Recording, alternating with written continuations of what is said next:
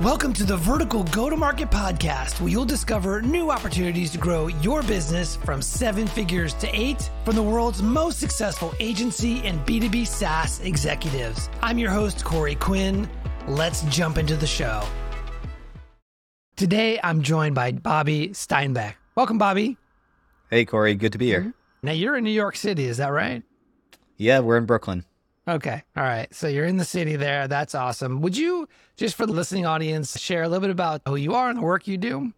Yeah, of course. I'm Bobby. I'm one of the founding partners at Mean MeanPug Digital. We are a full service marketing agency for law firms. So my role here, all things technical. So that's mm-hmm. everything from web design and development through custom software implementation. And then we do some custom Salesforce and CRM work as well.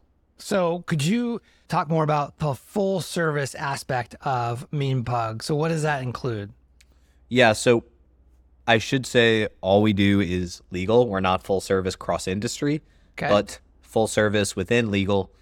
We're doing pretty much everything that you could ask for when it comes to marketing solutions. So whether that's branding or web design and development, SEO, PPC, legal content implementation, custom software, CRM, we do some strategic consulting, operations consulting. We even have our hands in the call center world a little bit. So we are extremely soup to nuts on the legal side.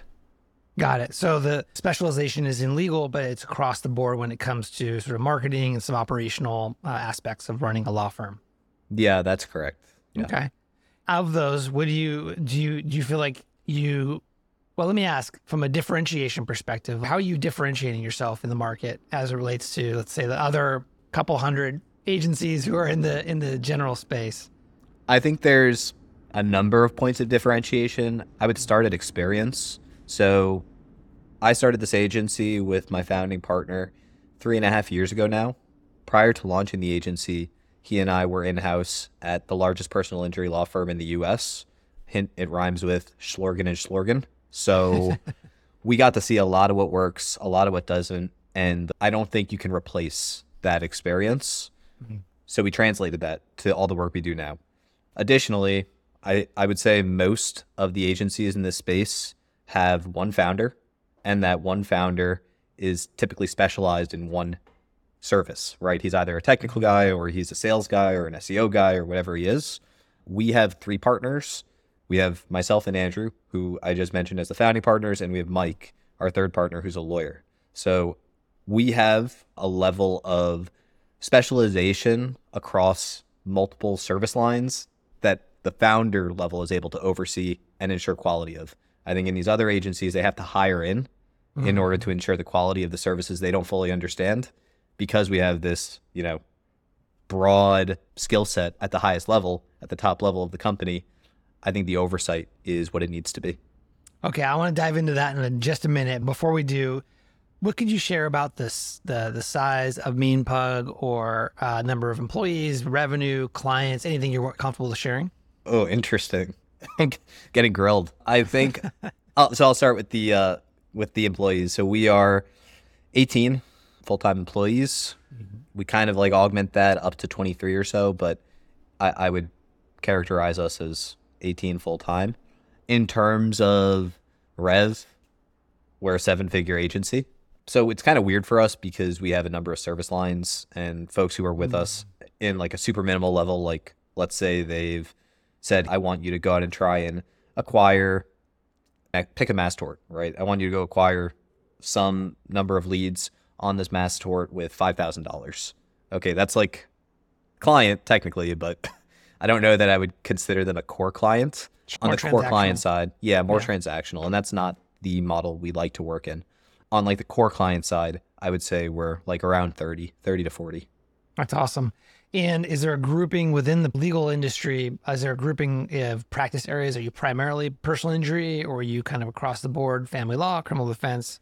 No, we're across the board. I mean, obviously, the easiest for us on the sales side is personal injury because that's our background. The analogy we always give is let's say you're starting a fast food restaurant and two guys who were like high up at McDonald's came to you and said, I know how to grow your business. You'd probably trust them, right, to grow your business. So Yeah. I, I think uh, we've got a really natural kind of onboarding there. But that said, what we do translates to all aspects of, of law and of legal marketing. That's awesome. And so you mentioned you have the three partners, two founding partners, and then Mike, who's an attorney. What does Mike do for the agency? How is he involved? He does two things. Uh, on one hand, he's able to do, he's like able to get entry and talk to folks in a way that we can't necessarily, right? Mhm. So like Yeah. bar events and there's other industry events that, you know, you need to be a lawyer to attend. So that's one. Two is he actually heads a service for us that is super unique. I don't want to get super in the weeds on how it Sure. works because it's like that could be a podcast itself, how this thing operates. But the TLDR of it is we're helping law firms grow their referral networks. Got it. So he's helping to kind of build and and uh, grow that. Yeah, yeah, yeah, yeah. correct. And then what's Andrew's uh, primary role there? So Andrew does all things advertising, whether that's digital advertising or traditional media. He's, you know, he managed at, at Morgan something like a hundred million dollars in spend, and mm-hmm. since then, I, I I don't know what the count is at this point. Probably five hundred million in spend managed. So really, just like a crazy amount of spend under management. Got it. Okay. That's great context. So it sounds like you have more of a technology background with the, the, the software and CRM operational aspects. Andrew's more of the ads and advertising and the spend. And Mike is the the attorney of the group who brings a lot of sort of inside knowledge as well as credibility to your crew and, and be able to kind of drive this referral program that you're you guys are building as well. Yeah, yeah, right on. Okay. How did you guys get started? Was it just you and Andrew were over at the personal injury attorney firm and you were getting some success? And like, how did that evolve from when you were working there to launching Mean Pug? Basically we saw like okay. Morgan and Morgan is a great law firm but they're an even better marketing firm right? They really really understand marketing Great. and growth. And with that we got a lot of insight but we also felt like there were a ton of things we wanted to try and and we wanted to try and improve. And the only way we felt like we could get there is by going outside and trying to apply some of these ideas in the wild. Mm-hmm. So Okay. That led us to start the agency. Um, and I think it was like a great decision. I, I you know, I'm, I'm so happy I made it, but it's, it has definitely shown to be true that law firms need all the help they can get on the marketing and branding and, and development side of things. Quick follow up question. What were some of the things that you and Andrew were in there thinking, gosh, we want to try these things, but we really can't in this environment? What were some of those things? The easiest answer there is launching new brands, right? Like even though they have a number of internal brands, like you know, whistleblowerattorneys.com or business. I feel like this is a Morgan plug. I, I hope I get like royalties or businesstrialgroup.com. Well, it sounds, sounds like you, you helped to grow that. So that it's, it's relevant for sure. Yeah, yeah, yeah, yeah, yeah. So they have a number of internal brands, but there's something different to working with a firm that's one or two partners or founders, talking with them and understanding their practice and helping them launch a new firm from the ground up. That there, there's something like special to that process. Yeah. So what is the what's the story behind the the name of the brand of your brand, Mean Pug? Like how did how did that come about? I love the name by the way. Well, I guess you probably have like half half visual or video and half audio listeners probably. Yeah, but uh, Yep. no, I got a pug down here. She's actually at my feet. and I wish I had a better story for this, but I, I think the story like probably resonates with most people. We just wanted to not have to continue thinking about the name. We were like day five of thinking about a company name, and it's like, screw this. I want to like start working Yes. and doing things. So it's it's like okay, we have a pug. That's part one. We like Mailchimp. We like the branding around Mailchimp. Mm-hmm. Let's just figure out an adjective to throw in front of pug, and we landed on mean.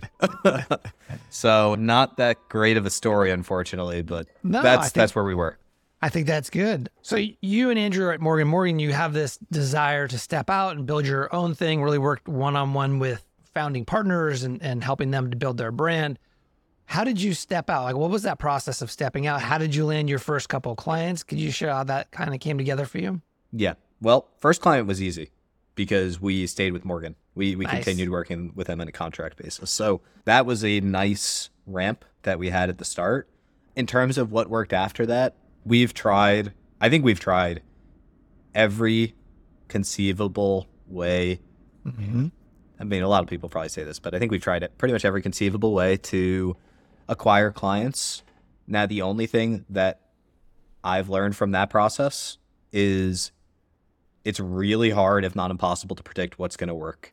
So, the only the only scalable way to find an answer is to try everything.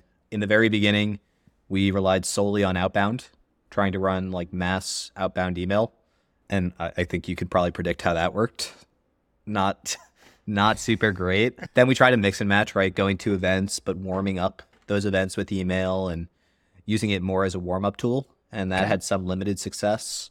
And then from there, we really realized that the only way for us to create a strong inbound funnel was to talk in the space, to be vocal, to try and push um, the industry forward as a whole, and to do good work. Right? Word of nothing beats word of mouth. Nothing beats word of mouth referral.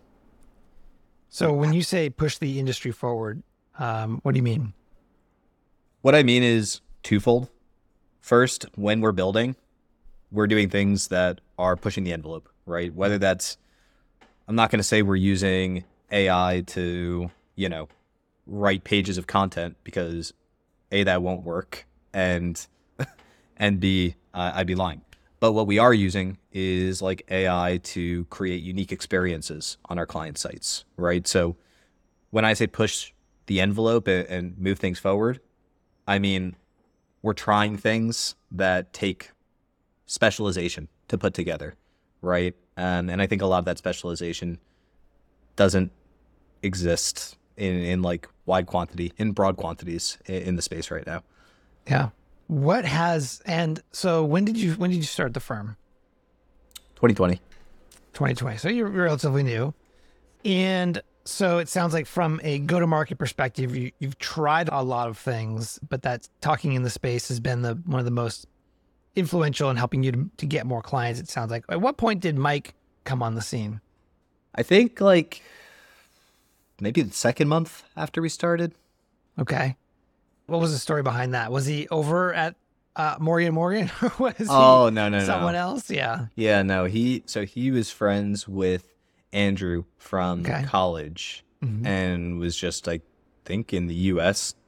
He he was like traveling overseas doing some stuff for his work and ended up coming back to the US and just like hanging out for a couple of days and seeing what we were up to and rest is history kind of thing. Yeah. Yeah. So, kind of diving in, if you don't mind, just for a minute on sort of the, the things that you guys have done in the past and maybe it worked, didn't work. It sounds like you've done a lot of things and, and you continue to do a lot of things. Is there anything that was a colossal waste of time? Probably in addition, uh, Yeah, sending yeah. mass emails. Yep. Appointment setters. okay. so appointment more setters were a colossal waste of time.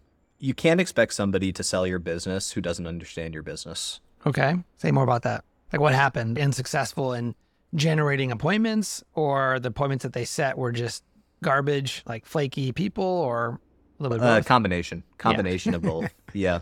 You know, I think on like the outbound side of things, talking about our evolution in outbound and sales, we've kind of grow ebbed and flowed. I would say, right? Specifically speaking about outbound, we went from having no internal salespeople to having three internal salespeople to having one to having two, and then we tried like an appointment setter, right? So that appointment setter, we were hoping like maybe mm-hmm. this solution can kind of offload a lot of the problem of outbound sales because maybe this is just a volume problem. Maybe the only issue we're facing is volume, and sending more emails will result in more appointments.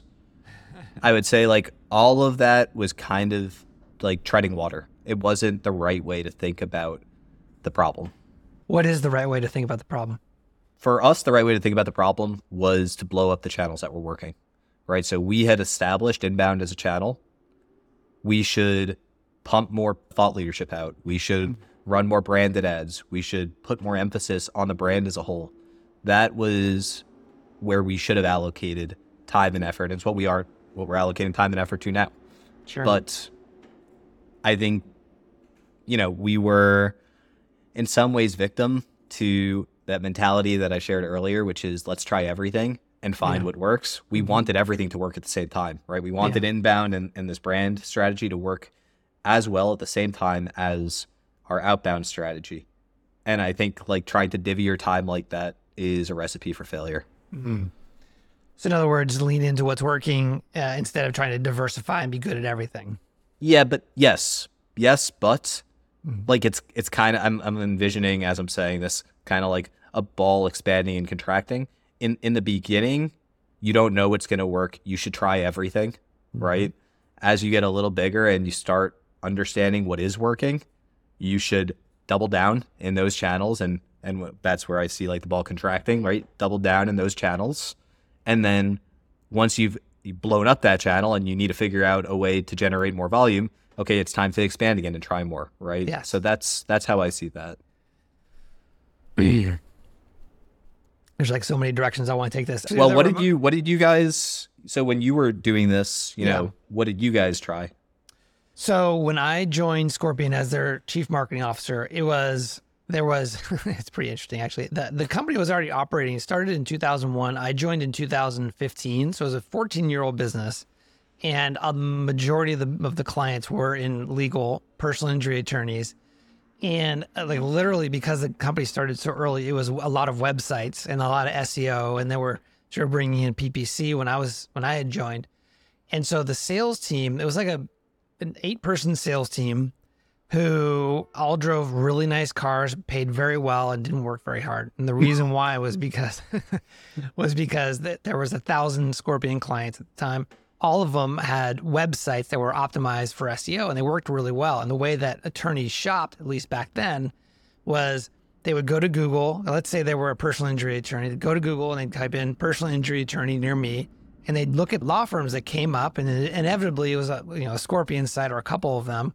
They would click on our client's website, go to the bottom of the website, and there'd be a link back to Scorpion, you know, and we'd get so the sales team would get these very warm one call close deals, right? That's super gong. interesting. Yeah. And Yeah, how how did you deal then with like exclusivity, right? If the whole way that Yeah. these folks found you is searching for a personal injury attorney near them, Yeah. how do you exclusive out there? Well, that wasn't a conversation we would introduce into the conversation, you know, into into the into the flow. But there were some attorneys that that was really important to. Uh, others, it was either not important or they didn't bring it up, and so we didn't force that issue. In the cases where there was, concern about conflict, especially in sort of the larger markets with the larger PI firms, typically were very touchy about. Not in every case, and so in situations where it made financial sense for us to do that, we would, you know, close out a market for one or maybe two clients, or maybe have a list of, you know, excluded companies we won't say yes to type of thing. But as an agency, especially at Scorpion, where we were trying to scale from a volume of clients perspective, closing out an entire market for, you know, one personal injury attorney or law firm didn't, in some cases, didn't make a lot of financial sense. But at the time in sort of the life cycle of the business, we wanted to do it because we wanted to close that deal. And by closing that deal, we would help us to raise our own credibility in the marketplace because, hey, we're working with this big PI firm. So there was, there's always sort of trade offs, right? Yeah. It sounds like though your key for growth was really your success on the servicing side, which is super interesting. And I really don't think times are like that anymore. I don't think mm-hmm. that in many ways, I think sales and service are like inversely proportional, not proportional in the same direction. Say, say, say more about that. I, I just think it's a question of focus, mm-hmm. right? In in many scenarios, you especially as you climb the corporate ladder, you are you have a set amount of like time to focus on a given task. Where do you put your focus? For servicing and sales, it's it's an or question. Should I put my focus on how we are helping our existing clients or on how we acquire new clients? I guess, but I mean, are you making the assumption that the sales team was also managing clients? No, no, no, no, no. Yeah. No, I'm I'm saying you as like a leader, right? Yeah. I, because obviously, when you're in the teams, I don't think mm-hmm. that the SEO manager is necessarily thinking about how to acquire more SEO clients. I think that's the job of sales, Yeah, right? yeah, yeah. And so the way that we built the company is that there were different, let's say, departments. Sales was eff- exclusively focused on new business, getting new logos, and then there was basically client services, which was responsible for retention and upsell. So it was two different functions and two different. Yeah, tot- totally makes sense. Mm-hmm. What I mean is, I think at an organizational level, organizations Mm-hmm. can focus on sit. The reason I say this is because I think many organizations, especially smaller ones, Yeah. at like our size, Mm-hmm. they are controlled from a single point. They're controlled from like the CEO or the partner or whoever it is. That person at the end of the day makes decisions around resourcing. Should I hire another salesperson or should I hire another SEO manager? Sure, Right? Sure. Should I spend half my day looking at the quality of my existing accounts or should I spend half my day thinking about new ways to get more accounts? Sure. Right. So in that zero sum situation where it is sort of resource constraint, where you're having to decide between sales and service, I mean, uh, all else being equal, spend time on service, right? Because retention, to me, lifetime value of a customer is the ultimate Trojan horse when it comes to uh, having a competitive advantage in the market. And I'll Agreed. quantify that. So a lot of the firms that we competed with back in the day, which were like the FindLaws and these these sort of larger template website companies, they not them specifically, but in general, the well, I'll speak about Scorpion. We had a client retention rate of you know somewhere between two and three years, right? And we were competing against firms that would lose a law firm client in a year, and so effectively we had double or three times the amount of lifetime value than our competitors. And so what we were able to do is we were able to spend more to acquire a customer because we knew they would stay with us for three years than our competitor who is going to lose that customer typically in a year. And so that lifetime value is allows us to spend have a greater marketing budget, but then you also have sort of the flywheel effect of word of mouth and you know word spreads whether they're happy or they're not. Word spreads, uh, especially in a vertical like you know personal injury. right, right. 100%. It's a, it's a small, small niche. Hey, it's Corey. Almost every day, I talk with agency owners who are frustrated with getting their outbound program off the ground. The truth is, too many agencies are too dependent on inbounds and referrals to grow their business. We all know that it's getting harder and harder to generate inbounds and that it's just not a sustainable way to grow your business. I'd like to give you the six secrets for driving consistent ROI from your outbound that I learned as Scorpion's chief marketing officer, where we doubled the business from 20 million to 40 million just by adding outbound to an existing inbound only program. It's a free six day email course that will transform your outbound from broken to consistently driving new sales opportunities. You could sign up and get the first secret right now by going to getoutboundroi.com. That's getoutboundroi.com. Now, back to the show. I'm curious, how do you differentiate when you're going to events or when you're talking in the space and let's say you're at Mass Made Perfect, right? Where there's Yeah. where there's like big uh-huh. booths and small booths and a bunch of agencies, everyone running around Yeah. trying to get that business, and you're there too, and you're talking to an attorney. Like, what would you say if I asked you if I was that attorney? Like, how are you different from all these other companies? Yeah. I mean, listen, at the end of the day, we're all doing a similar thing. Yeah, What I think we do differently is first off, we have such deep experience and it's important to us as partners that we're involved in all accounts. So I always like to say we're like a Goldilocks zone agency. You get to an agency that's tiny or yeah, an agency that's tiny. Mm-hmm. The issue is they might not have the processes to scale with you. They might get a new big client and now you're not top of mind. Maybe a founder drops out or maybe they, they have rent hikes, whatever it is, they're just not established enough, right? You get to a huge agency, now you're just like, you know, at the whim of whether you have a good account team. Mm-hmm. You might have a great account team and you, you, your account might be super successful, but it's just roll of the die, right? Mm-hmm. It's just roll of the die. For us, we're at that size where we have established processes. We have really high quality team members that the founders have personally vetted, and you're getting to work directly with founders. So that to me is kind of like it's it's almost like ephemeral. This won't this will go away too. We yeah. will get bigger, and at that point, maybe I have to think of a new a new pitch. But for now, yeah, the the biggest difference and like the big differentiator is we have this experience and we're working directly in your account, and we have the yeah. team to support the work that we do. I'm sure that the Morgan and Morgan experience really adds a lot of credibility to you and the team there. Yeah, um, and I know how that works. So that's awesome. You mentioned brand is an area of focus for you. What makes a great law firm brand?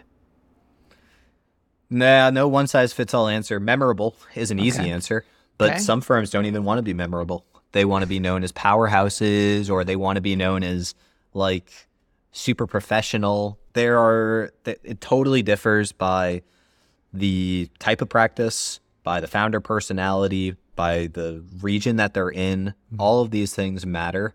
I would say like the catch all answer is your brand as it's portrayed should reflect what you feel is important as a founder, right? Yeah. It shouldn't have a conflicting message. Yeah. So I know that's not super helpful, but that's kind of yeah no. the only generic answer I can think of. Yeah, no, you need to be you need to have integrity. What makes a brand stand out and what makes it memorable? Do you have a sense of that? Mm, I would say that's a huge part of what goes into the brand building process is yeah. like creatively sitting with for us it means creatively sitting between the copywriting team and the design team to yeah. figure out what is the messaging we want to put forward for this firm.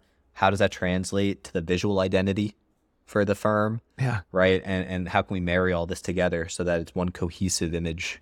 Yeah. When it comes to going jumping back into the sales team, I'm curious. You mentioned you had two salespeople, you had a salesperson, three, you had appointment setters. How many people do you employ for sales today? But by the way, I just want to like quickly tangent on that. We, this is how bad we were at like fig- figuring out how to do outbound sales. We hired a sales director before we had any sales people. So we went straight to sales director. Yeah, we we just we really didn't understand it and to be honest, I don't know that anybody, I mean, maybe like sales professionals probably understand it, but I think it's a total spectrum. And I don't know that there's like a, a right answer to sales. That said, we don't even, we don't have any full time outbound salespeople now. I mean, we have internal team members who are responsible for cultivating our brand and for driving the inbound funnel. Like that, yeah. that is some something we've turned into full time positions. But on the outbound side, it's not a priority for us right now. Yeah. You have hired and you made a partner in a lawyer. Let's say you were starting over. Would that be a, a move you'd want to make again? Like, you know, is, is hiring a subject matter expert, someone with credibility, a background in that in a vertical, let's say it's plumbing. Would you hire or some other vertical, not necessarily plumbing, but you know what I mean? Like, is that is that has that been strategically a good move for you? And would you recommend that other agency owners consider doing something like that? it's definitely something to consider. Yeah. Like without a doubt, it's a it's a strong move. Yeah. Um, worthy of consideration. So yeah, for plumbing, I, I don't know that it makes I don't know that having a plumber on staff would create. I have a story. Create that, I have a story for that. Do you? Actually, yeah, yeah. What is it? So when I was at Scorpion, we were uh, primarily legal, and I was brought in to help to kind of scale up the business. Like we had this, as I mentioned, like the eight-person sales team that were you know, had a, a real good life with these inbounds. And of course, that was the status quo. My job was to come in and kind of build on top of that. And so one of the things we did, in addition to building outbound and a bunch of other stuff, one of the things we did was to go to the next vertical that made the most sense for Scorpion. At that time, it was home services because a lot of people use Google to search for a plumber, especially when the toilet's overflowing. You know, it's like one of those type, of searches. It's like DUI, you know, lawyer, same thing, right? So, or even personal injury to some extent. So, we did the research on the market. In any event, we wanted to launch a, a second vertical in home services, which again were plumbers and HVAC technicians and so on and so forth. Well, we were kind of building that. We had allocated some sales resources and yeah, at the same time, we had this guy, Travis Carter, T Rev, this is his nickname. He's on the sales team at, the legal side. He's a great guy, super personable, really caring, hardworking, but he was never quite like the top, top sales guy. He's never the top dog. He was always in the middle there. And we actually decided to move him over to home services to start to focus on that. Well, it turns out he actually used to own a home services business. Mm. So he knew what it was like to be able to like to be on a call with a you know an agency and, and interviewing an agency and what it's like to run the business. And so as a result of that background, it really allowed him to be much more productive on the sales side, close more deals, help us to scale it up, and so on and so forth. Because he he was an insider to that world, and he could speak from sort of uh, that shared experience. Makes total re- sense. Yeah, and that helped us to scale up our home services business much faster than we would have otherwise. I think. Yeah, no, it makes total sense to have somebody who can speak to the pain points of Yeah. your target customer, target Totally. client.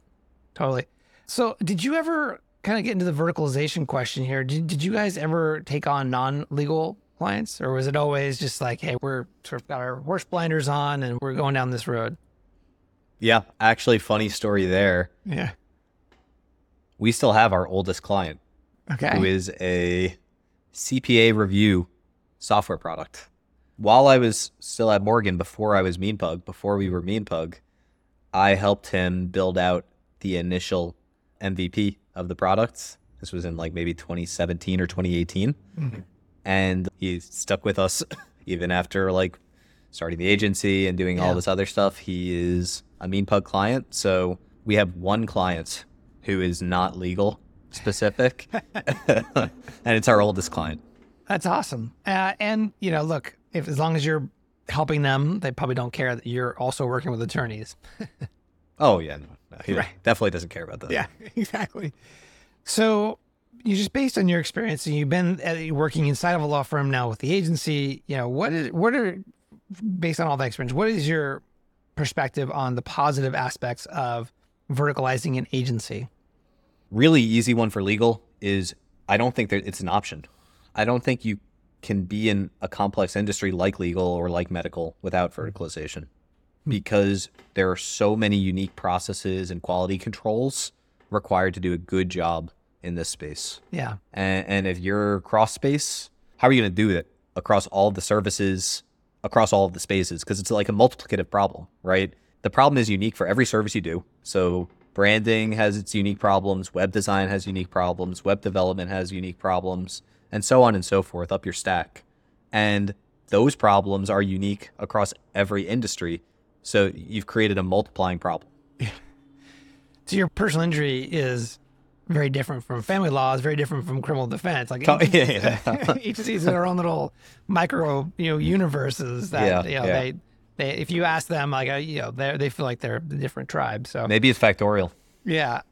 So, what are the negative aspects? Have there has there ever been a moment where you're like, "Gosh, I just wish we could work with some dentists," or or was there ever like a challenge in that respect? Yeah, Yeah, for for sure. When we first started, we we were talking to like a plastic surgeon, trying to figure out if this was something we wanted to do and if we wanted to become an agency servicing multiple industries. Luckily, we didn't get the client, so we didn't have to make the choice.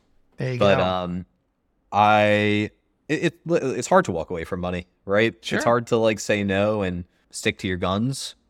But when you're small, maybe you can do it. When you're mid-sized and larger, I don't, or whatever, even not micro. I, I just think it's you're sacrificing something by well, I doing think that. it's yeah, I think it's interesting that you you have the good fortune maybe of not getting that client because a lot of the folks that I, I interview and speak with for, for their own version of that is that they got a client like that and then they got another different client and then and then fast forward a couple years and they realize that they can't do this anymore and they have to focus. And so you got to skip that that whole middle step and just get to straight to the focusing. Would you say most firms that you talk to have expanded to other industries in their early stages and then consolidated down into a single vertical, or is it kind of the opposite where they've just stuck from the very beginning to a vertical? I'd say that on average, the the common story is you have an ambitious founder who kind of gets started by working with anybody and everybody who will work with them. So, kind of the the local crew, friends, family, and that gets them going. That helps them to establish the business and start to make the first couple of hires.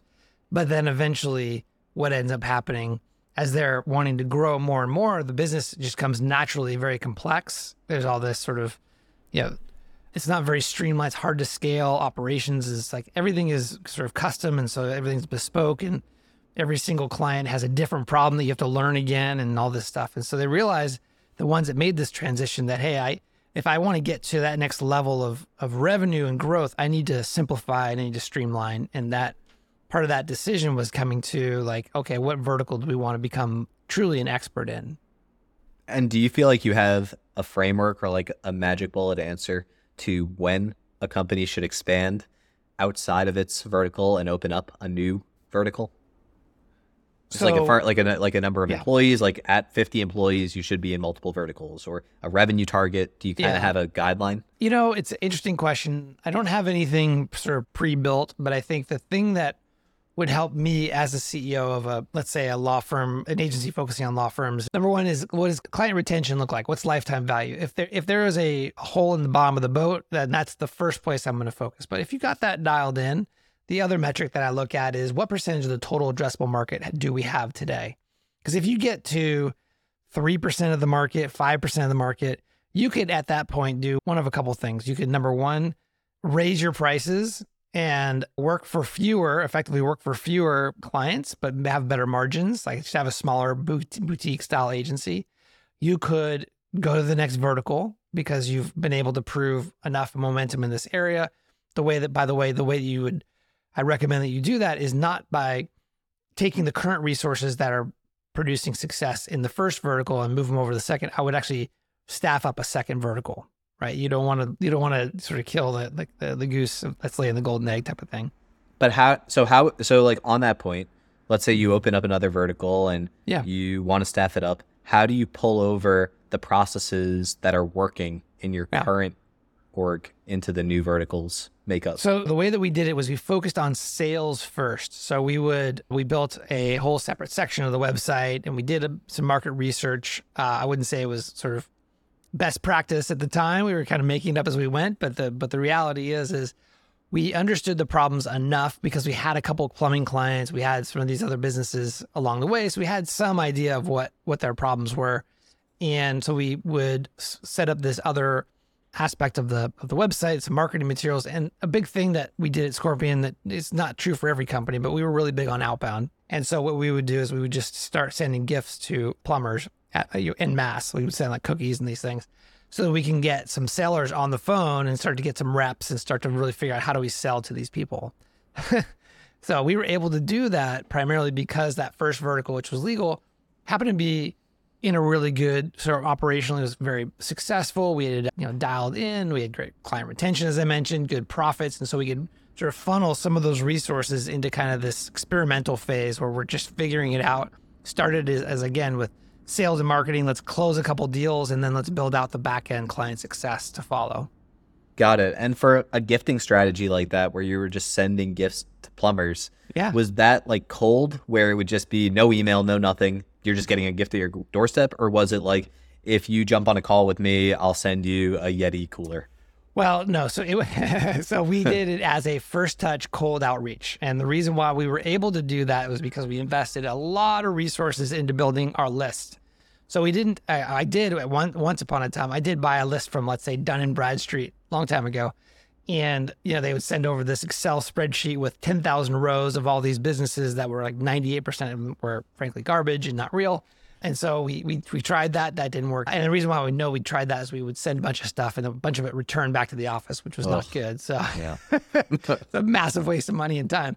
Yeah, but perishables. Then, yeah, exactly. It was cookies. So what we learned to improve that was we actually had to build a process where we were manually reviewing every single lead before we sent the leads to the sales team, and they would go through the leads and they would select a, you know a handful of them that we would send a gift to and that became part of their sales process. Every quarter, their list of leads, let's call them 250, would get cookies, and then their their job was to follow up on the cookies to to try and get that appointment.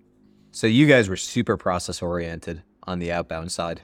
The entire company. I mean, we had at the by the time I left, we had 14,000 clients, and you can't do that from a process, from a scalability perspective. You can't be, you know, super bespoke. In fact, we called it kind of like a factory assembly line, right? And so over the years, what we learned through, you know, trial and error was that if you've built a Tesla assembly line, you can't put a Ferrari in there. You can't put some other kind of like machine or ultimately a client in there. It doesn't fit like the personal injury factory line. And so we got really good at saying no to business that didn't fit what we built the machine, quote, I don't like the word machine, but like we, we built the process for. And that ultimately allowed us to uh, scale to that level while maintaining a high level of quality for, you know, experience and results for our clients. Yeah. Like I, I could imagine folks not loving the term assembly line, but Yeah. assembly line means quality. Consistently, right? And, like, Consistently. yeah. And it wasn't just like we were making it up. Like we were imp- always improving it based on the results of our clients and, and, and, and innovations that were happening in, in the marketplace. And it was all built on best practices. And so Yeah. the the benefit to the client was that they got the sort of the access to all the best practices and the volume that we had and the learnings that we had at scale and they were able to get results quickly because we just had like when they would sign a contract it would do it virtually that would set off a bunch of processes that would allow us to get them a website in a relatively short period of time get their campaigns up and so on and so forth so a lot of it was sort of process driven Needs to be. Needs to be. It's us. It's the same way for us too. I mean, course. we're not at the point where, and I don't, you know, I don't think we would ever be to the point where we are locking people into a platform. Like to us, it's important that folks own their website, own their Yeah. content, and so mm-hmm. on and so forth. But getting to the point where you have a really strong automated process, and I think that's important, automated process of steps that need to go into creating high quality output is Yep. of the highest importance. Yeah, and that that is, um, it, yeah, that's especially if you want to get to large revenue dollars. If your average value per client is relatively small, you have to just go with more of a process driven approach. Yeah. Yeah. Code it. So, kind of stepping stepping back a little bit, you've been in doing this for three years uh, and change now. You're a seven figure agency. You got 18 people. You're you're focused uh, on, in the legal market. You're doing really great work for your clients. And by the way, I love your designs and checked out some of your clients' websites. Your website's awesome. So I think that you didn't mention it, but to me that that seems like a differentiator and that you guys are really design focused, which I love. What would you say to an agency owner, maybe who didn't take the verticalization route? They're maybe a year or two in, they've generalized, they're busy, they're doing a bunch of stuff, and they're putting out the client fire of the hour, and, and they're thinking about verticalizing. What, what advice would you have for them? Honestly, I could go two ways because Please, on the yeah. one hand, you have something that works, right? It sounds like in this scenario, you have something that works. You're very busy. Your problem isn't servicing. And I mean, specifically, if we're talking client fire, maybe the answer is account management and project management. So, on the one hand, you have something that works, right? What I would tell them is look at your pipeline, look at your sales pipeline, is this something that's going to continue to work or are you just seasonally busy? Hmm. If the answer is that this is transient, your pipeline's not deep, then it's time to take a look at your business and figure out is this the way I want to scale? Or do I have a, a, a pre built list of medical providers that I know are warm that I want to reach out to? And I can think about transitioning my business strictly to medical, hmm. right? So I think it's it's really about taking a look at your pipeline and, and your deal flow and figuring out is this where I want to be? Yeah. Beautiful. Last question for you, Bobby. What's your motivation? Oh God, you're gonna you're gonna give me an aneurysm, Corey. Sorry. Uh, what's my motivation? Yeah. I I think I'm I'm probably like neurotic to a fault. It's really important to me that we do the best work possible for our clients. Like I want our clients to kill it. Like I want them to own their market and blow everybody else out of the water. And sometimes that gets me in trouble because it's not always realistic based on budget Sure. um, or and a number of other factors. But I think my motivation is just to be known as like the best. I'm biased. I want to be known as like the best branding and web development and web design legal marketing provider in the space. But you know, I think as a whole, it's important to me, and it's, it's our motivation as a company and a translation of my motivation that we are the best at what we do in the space. Fantastic. That's awesome. Where could people reach out to connect with you if they wanted to ask you some maybe some follow up questions or get connected with you guys as a brand? Yeah, either email bark at meanpug.com, like woof woof bark at meanpug.com. Uh, check out our website, meanpug.com. We got a bunch of good info there, free resources, and some good blog stuff. Uh, Um, where else? Yeah, we're going to be holding like events in the city and events around. So stay connected and and When- just say when- hi. When's your next uh, When's your next event? You guys have it scheduled?